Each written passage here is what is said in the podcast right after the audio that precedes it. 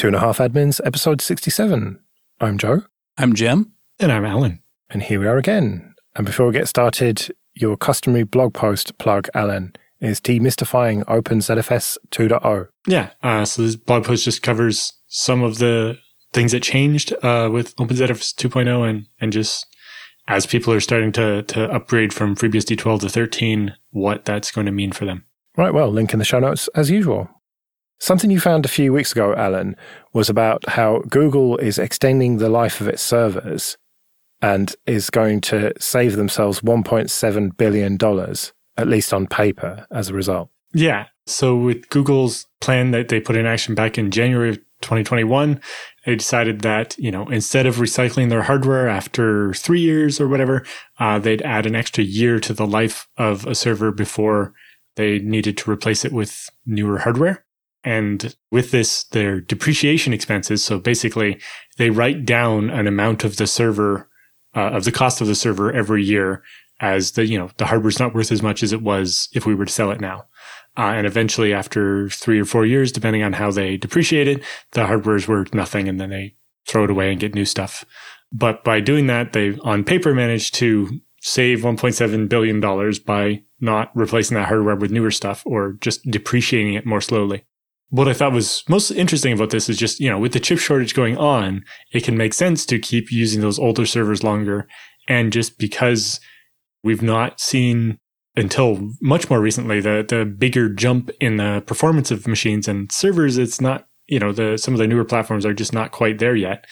That there's oftentimes no reason to replace your older server other than the fact that if it gets too old, it's starting to run out of warranty. But in the cloud where you're already set up to you know, the customer knows that they have to be running two instances in different availability zones or one of them could die at any time.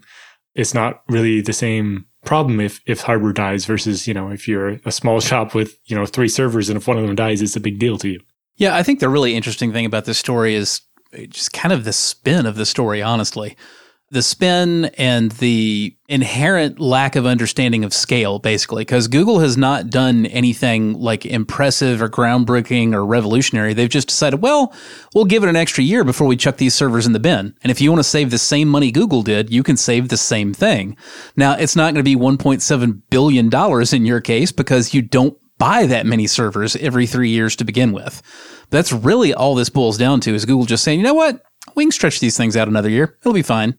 I don't see any reason to doubt that 1.7 billion dollars. The interesting thing there is it kind of flows in the other direction when you say, okay, if they're delivering themselves a 1.7 billion dollar revenue boost by not doing this, that gives you some idea of just how many servers they're buying, how frequently to begin with.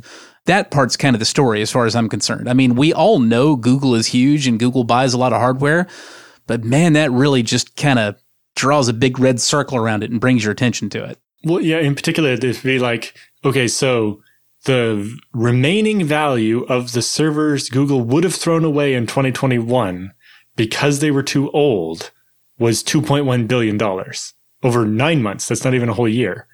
So that means they already depreciated probably $2 billion off of them in each of the two years before this year.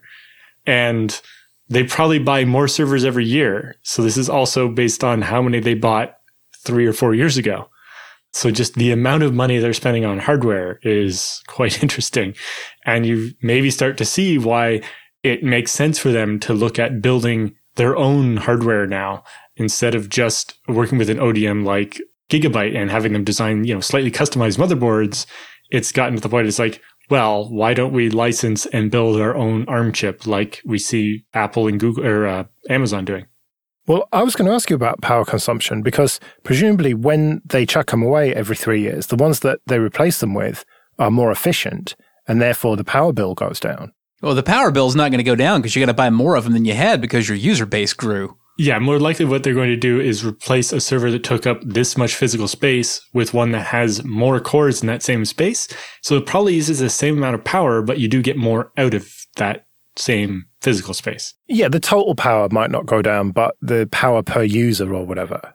Sure, to some degree, although I don't think I would expect groundbreaking savings every three years, you know? That's that's not going to be an enormous difference. Where you really see enormous power consumption differences is you know where you've strung a server along for like a decade. Yeah, its replacement is probably going to eat a lot less power and you know offer more performance, but three years is hardly a blip, depending on which three years you're talking about. If it was the three years during the long drought that AMD wasn't producing any new high performance processors and you know it was Piledriver or nothing, you're not going to notice it a bit. If it was the last three years, sure, you'll you'll notice something there, but you're still talking about differences of typically like maybe five or ten percent per server product cycle coming out. Yeah, it's not as dramatic. And then, you know, because they're adding so much more, their power bill is just always going up and it's going to be hard to notice any savings uh, from efficiency. Now, if you chuck all your x86 stuff in the bin and replace everything with, you know, a new custom ARM design, now you might be talking about some savings on your power bill. Yeah, but some of these ARM servers can use just as much power. You just get more out of it. These 80 core boxes still use quite a lot of power. but you're getting 80 cores out of it, so it's a fair trade-off. Yeah, they're they're not consuming a lot of power per unit of work compared to the x86 boxes they're replacing. I wouldn't really say per core is the best way to measure that, but if you want to talk about, you know, like per SPECint or if you want to go into more consumery benchmarks like, you know, per Cinebench unit of score, then uh, you'll see some pretty massive power savings. Well, especially when you can customize your ARM core to have offload instructions for the specific things you're doing, whether that's AES crypto or SHA-256 or whatever.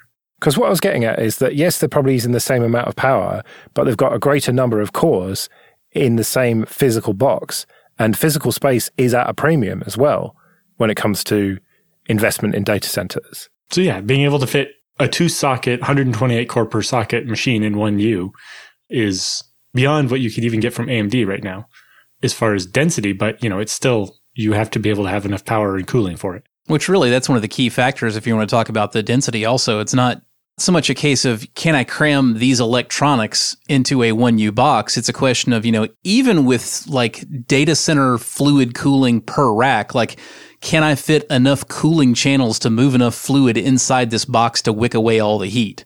When you're talking about, you know, uh, an ARM processor that does two or three times as much work and generates the same amount of heat as the x86 that it's replacing, well, now you're talking about being able to get more density because, again, really, it's the cooling that is the limiting factor on the density as well. You're right, Joe. Physical space is absolutely at a premium in the data center.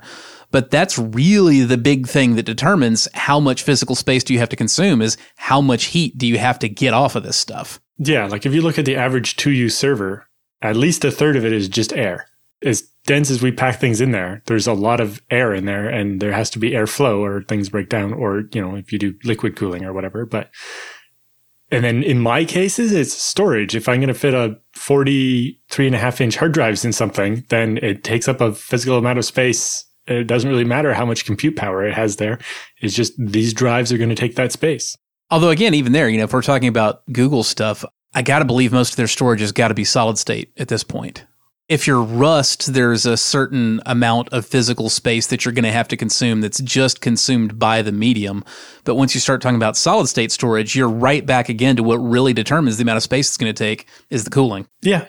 And then enough NVMe, uh, like PCIe lanes and so on. I saw recently that Seagate has got at least some prototypes of spinning Rust drives with an NVMe interface. It seems like that is very much the future. Uh, no. the main reason they're doing this is for people that buy a chassis that's only NVMe interfaces and want to be able to plug whatever type of drives they want into it or to have, you know, future proof chassis. Well, that's what I mean by the future. The future interface is clearly NVMe, but spinning Rust is not going to go away anytime soon. I still think most of the drives they produce won't be NVMe interface. They, that'll be an option you can get. I expect it's only for like the hyperscaler use case or, or some specific use cases where it makes sense to just have one ubiquitous interface for everything.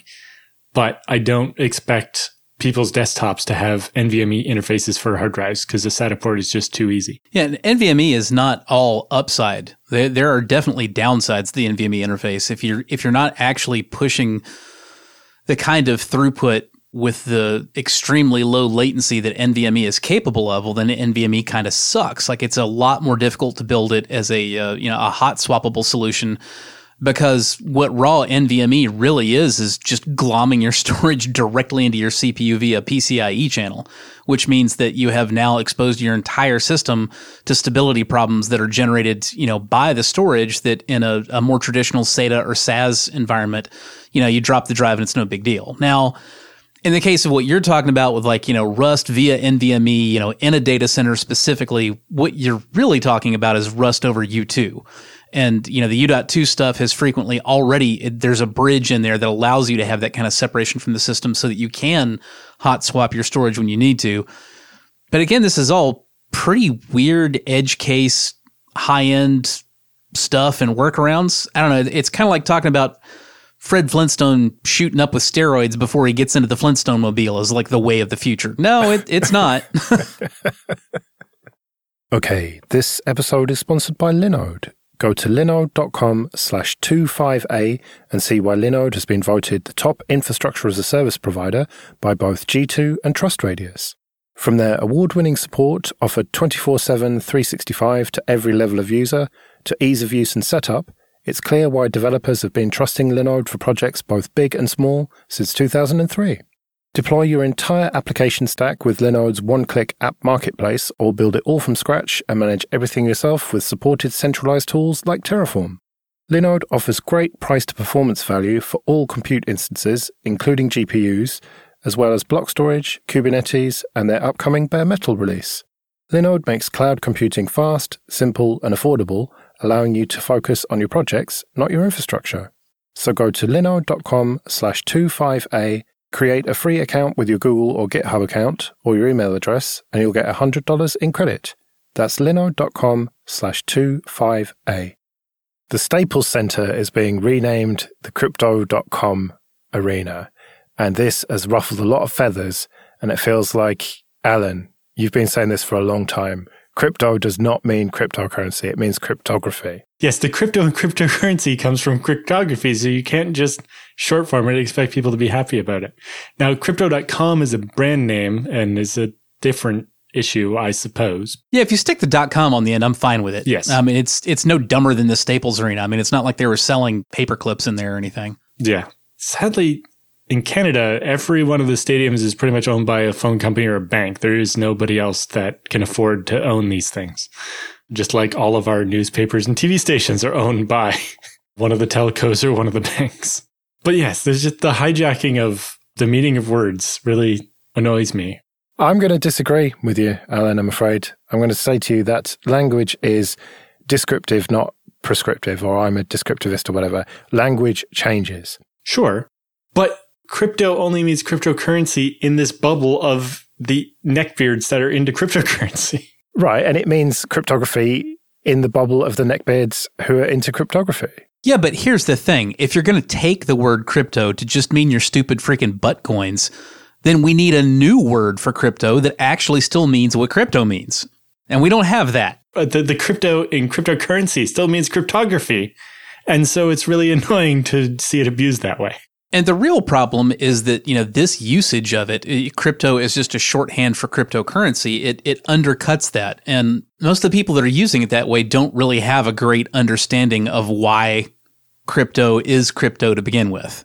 I get that, but I come back to the fact that language evolves and it is on you as a cryptographer or that community to come up with a new word because no, it's not. The word has changed meaning. The crypto part of cryptography is Latin. We, we, nobody comes up with new Latin words. It turns out they mean things and we don't just change them. And no, it's it's not on cryptographers to come up with a new word for crypto. That would be like if Alan and I started saying, I don't know, Joe means dog kicker. And now it's on you to come up with a new name for yourself because we decided that your name means somebody who kicks dogs. like, no, that's not how that works. That's not how any of this works. That is kind of how it works in the playground, though, isn't it? Whatever, dog kicker. So what's your new name, dog kicker? Right. Well, I'm going to be Dave from now on. Then it seems. Oh, you don't want to know about Dave. but you know, this isn't the case where we see you know where where facial tissue became Kleenex and it was it was one brand name kind of became synonymous with the the concept.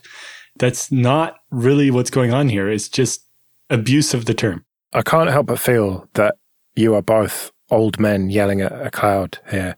I'm not yelling at the cloud. I'm yelling at a bunch of dumbass crypto bros. Come at me. Like this is a root word that's used in hundreds of words, and we can't just change the meaning of the root Yeah. because of this one weird use case in this one weird bubble. Exactly. It's not just taking over one word, it's taking over a freaking Latin prefix that is a part of a vast swath of terms. I get that. Do you? I do get it. Yes, but I just keep coming back to the fact that language evolves and you cannot stop it evolving. There's nothing you can do, right? In my country, one day, a bunch of people decided that H is pronounced H with an H at the beginning. And it isn't, but that didn't stop them saying it. And now more people say H than H. And now I am wrong because that's how language works. Things changed. I didn't change with them. And now I'm wrong for saying H. But that's not the only way things change. Things also change when people decide, you know what? That was stupid and we're not going to do that. Like, for example, how many people do you think over here on my side of the pond say H? None of them. It's not that we don't know that you do it, it's that we all said that sucks and we're not gonna. Right. And so therefore you say H. We say H, or most people do. I don't, and I never will, hopefully, because it just, it, it's like fingernails on a chalkboard when I hear someone say it. But that doesn't change the fact that the word has changed its meaning and crypto has changed meaning in technical terms to mean cryptocurrency. It hasn't changed meaning. What you're arguing for, Joe, is the lowest common denominator always winning, and I refuse to accept your argument. Just because somebody makes a stupid decision with language doesn't mean that I have to abide by it. Right. No, but if enough people follow them, then you do. Sure, but I think your your barometer for enough people is what's broken here. It's like because of the the bubble that is kind of the social media sphere that we happen to be in, it seems like this majority of people think crypto means cryptocurrency. But if you actually look at a wider swath of people, it doesn't. Whether even you're talking about a wider swath of technical people or non technical people, either way, no, most people don't think that's what crypto means. The people who I know who actually use crypto directly as an unironic shorthand for cryptocurrency, I, I, I don't know, 1% of the people I know, maybe. And, you know, it's like the dudes at the local PC shop that are doing GPU mining on the spare store computers, you know, I don't just expect that, like, I'm going to go talk to some normal person on the street and be like, hey, man, how's your crypto doing? And, like, you know, have them immediately be like, oh, I love Ethereum, but Bitcoin sucks. No, they're going to be like, what? Now, I'm going to propose a thought experiment. Say you got 10,000 people and you surveyed them all and you said to them, here's a bunch of computer words. What does it mean? And you had like RAM, hard disk, crypto, ZFS, whatever, right? Most of those people would probably not have an answer for what crypto was. But I would argue that of the normal people on the street, more of them would say cryptocurrency than cryptography. I think you're wrong. Because of the Cold War and shit, most people are familiar with what cryptography means. Joe, do you remember the 1990s? Vaguely. Almost everybody I encountered in the 1990s thought that the hard drive was the entire case of your computer and everything in it. Yes. Do we call computers hard drives now? No, we don't, because that was a mistake and it was reductive and stupid, and we as a society did not adopt it. They call it what they call it because funny money turns out not to sell it very well. Even now, most people think the CPU is the entire freaking computer. They think you have a monitor and a CPU. If they even know that the monitor is something different, they think you got a monitor and a CPU. Oh, yeah. The vast majority of people have no freaking idea what a central processing unit is, what it looks like, anything about it. But I don't call my desktop machine a CPU. But if enough people had, then you should. Again, no. no. the whole point is you fight back to prevent the bad thing from happening. Bad things only happen because good people sat by and did nothing about it. Ah, all that is necessary for the triumph of evil is for good people to do nothing. Well, that's why I continue to say H. And that's why Alan and I are vigorously slapping you all throughout this episode. Yeah. okay, this episode is sponsored by CBT Nuggets. training for IT professionals or anyone looking to build IT skills. Go to cbtnuggets.com slash 25admins and sign up for a seven day free trial. The on demand virtual labs mean you can build practical experience with the commands, config, scripts, and everything you need to get the most out of each course. Another standout feature is the accountability coaching service, available to all learners with a subscription, which gives you access to a real person who will help you craft a personalized learning plan and set goals, and will check in with you to keep you accountable. So start your free seven-day trial today at cbtnuggets.com slash 25admins. It includes unlimited access to all course materials, including virtual labs. That's cbtnuggets.com slash 25admins. Let's do some free consulting then. But first, just a quick thank you to everyone who supports us with PayPal and Patreon. We really do appreciate that. You can go to 2.5admins.com slash support to learn more about it. And remember, for $5 or more per month on Patreon, you can get an advert free RSS feed. And if you want to send in your questions or feedback, show at 2.5admins.com. Send us an email. No question too dumb. Okay, Jim writes in, not that one. I have an existing WireGuard deployment at work, and it puts all our other VPN solutions to shame. My problem is that some departments have compliance requirements which prevent any non multi factor remote access solution from consideration. Do you have any experience with multi factor auth and WireGuard for environments where it is a requirement? Not inside WireGuard specifically. Um, my understanding is that Tailscale can do that, but basically the better approach, I think, is rather than tying the multi-factor auth to WireGuard itself, tie it to the firewall behind it. It doesn't have to be anything to do with WireGuard. Like I'm pretty sure uh, Palo Alto firewalls can integrate with Duo for MFA. So whatever your MFA solution is, in theory, you should probably at this point where you're talking about, you know, multiple departments with MFA requirements, if they're not already implementing that at the firewall level, they really should be. And if they are, then well, it doesn't matter if you can connect over WireGuard or not because those packets don't go anywhere unless you've MFA'd to the firewall. Is the problem not, though, that when it comes to compliance, it's not necessarily about common sense, it's about box checking, and you can't check the box for WireGuard? Well, it is about box checking. The box that you're checking is remote access, and you have no remote access if you can't get through the firewall. So box checked. A large part of the box checking that you're talking about is having the technical knowledge and the confidence to simply state, yes, I have checked that box. I think the captive portal has, once you're inside the uh, VPN, has a bunch of advantages, including just centralizing the configuration and the management of all the two factor stuff on the sysadmin's control zone inside the VPN. And it means that you don't have the complication of, oh, we need the client that supports 2FA to work on all these different devices that WireGuard is available on. Instead, you connect to the VPN and then you have to pull up the browser and do the two factor authentication, whether that's with your phone, with Duo and the callback or whatever, before you can access anything. And it means it's more compatible and you have more control. Yeah. So basically, the way this works is there's a default deny rule. And if you want to turn that default deny rule off, you got to pass the MFA. Until then, your packets go nowhere because, again, default deny. That includes all network level attacks because, again, we're not talking about just saying, oh, well, you've already got MFA on the individual services, so that's fine. That would leave a hole that you could argue with. You say, yeah, but now you have network level access that you didn't before.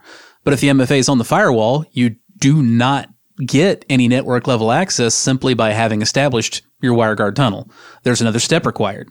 That's the whole thing multi factor authentication is supposed to be. And the other advantage of this is means you can have the same multi-factor authentication for your Wi-Fi or your guest network or a second VPN product that you're still using for some reason. Uh, it means you can have all of your different multi-factor controlled by this one system and it, you know, single sign on. That's what people really want. Write your own SAML app if necessary. It just gives you more control and more flexibility and it solves the problem nicely. And it means that you'll have more logs about what happened with the 2FA on your side rather than the logs being on people's cell phones or whatever device they use to connect to the VPN. So it gives you a better audit trail as well. Okay, Christian says, How do you test network quality? What are the parameters that you would include beside latency and speed? Is there some tool or container that I can run on my network to discover any issues like disconnects, DNS problems, jitter, IPv4 versus IPv6, etc.? I've been trying to find some information on this, but most of the tools only do speed tests and cannot check quality over time. Turns out I wrote a tool specifically for that called NetBurn. Uh, what NetBurn does is it expects you to stand up an HTTP server, and then NetBurn connects to that HTTP server with a very configurable uh, number of clients, expected throughput, you know, in terms of page fetches per second, yada, yada, yada. And you can control how large the file is that it's fetching on the other side. Uh, you can also introduce jitter, just about anything you can think of. Now, this was specifically, I designed this to test Wi Fi networks because Wi Fi sucks. For the most part, on an all wired infrastructure, you don't really need something like WireGuard because the throughput will tell you pretty much everything that you need to know about the actual infrastructure layers of it. And we're not talking about your application on the other end, but the actual infrastructure. If it's wired, uh, modern, it, it really doesn't care what you're throwing at it. But when you get into Wi Fi, it's a whole different story. And you find that in particular, the fact that Wi Fi is a single device gets to talk at a time for the whole broadcast and collision domain, that means that your latency for any given packet is highly variable. And because of that large variability, that means that an every once in a while, but it keeps happening, you know, kind of issue. Like maybe you, you know, you ping a server and 90% of your pings come back in two milliseconds, but the other pings come back in 500 milliseconds. Well, you're not really going to see that big of an impact on a simple throughput test. But if you have a more complex test, like what, uh, you know, NetBurn will do, I'll set it up with multiple concurrent clients and you measure the application latency in terms of let's say you've got 16 concurrent sessions going and each one of those concurrent sessions is fetching a large object over HTTP and you measure the latency in terms of when the slowest return comes back from any one of those, you know, 16 clients. Well, now you've amplified the issue the relatively transient issue of every once in a while a packet goes rogue into something that you can actually see in your results. Whereas in a simple speed test, it, it just completely gets lost in the mix. Yeah. And I think part of what Jim is talking about there as well is there's kind of two different types of measuring the quality of your network. There's let's do a test right now and look at you know the throughput, the latency, the jitter, the the standard deviation and the response time, the amount of packet loss, and so on. And then there's, I'm going to monitor my connection 24 hours a day and look at it on a much larger time scale. And, you know, I'm not going to be trying to download something constantly for all day, every day for the month, but I want to see when there are problems. And, you know, when you're talking about looking at these kind of quality of service type issues, I think another thing that it's important to point out that most people don't quite get is that the best test is usually not one that loads the infrastructure entirely 100% to capacity. It's a test that models the way you actually use it as closely as it can. Like, for example, recently in doing some storage performance testing, two different systems looked very similar when I just did a completely unthrottled FIO run across them and, you know, got the, the maximum throughput that I could, even when looking at the latency numbers for that FIO test that was completely saturating the medium the two different systems didn't look very different. However, when I throttled that FIO run down to about 50% of the throughput capacity of the storage medium, which is much more in tune with how storage is actually used day to day, now you're looking at differences of up to two orders of magnitude between these two systems because while it turns out they both ran about the same amount of crap when you absolutely torture tested them within an inch of their lives, when you ran them the way that you would normally operate those systems, one of them was very clearly more dependable, more reliable, got your answers back to you more quickly than the other one did. One thing that I have at my house, I think there's a VM version or something you can get, but uh, RIPE, R I P E, the European Authority for IP Addresses has this system called Atlas, and they send out these little probes, which are like reflashed old, like, uh, Realtek Wi-Fi router USB powered majiggers. And their idea is to put these all over the world and just measure the quality of people's internet connections. And so it just sends out a couple of pings and, and checks various things and sees how your IPv4 and IPv6 work and so on. And they can be a cool way to do it. And they give you all the stats from yours. But for having one, you also earn credits where you can do pings and trace routes and stuff from other people's appliance as well. So by having one, you earn credits to be able to measure things from other places, which can be useful depending on what you're doing as well. So your tool, Jim Netburn, is that the 700 lines of Perl that I just found on GitHub? Sounds about right. Okay, well, link in the show notes. In the show notes, I also threw up a link for uh, Tom Jones, who's a used to be a network researcher at a university, wrote us a great article about troubleshooting and just understanding network performance. and it talks a lot about how some of this stuff applies as well. Yeah, it's not unusual for him to write great articles for you, is it? Nope. Right, well, we better get out of here then. Remember, show at 2.5admins.com if you want to send in your feedback or questions for Jim and Allan. And remember, no question is too dumb. You can find me on Twitter at Joe Ressington. I'm at JRSSNet. And I'm at Allan Jude. We'll see you next week.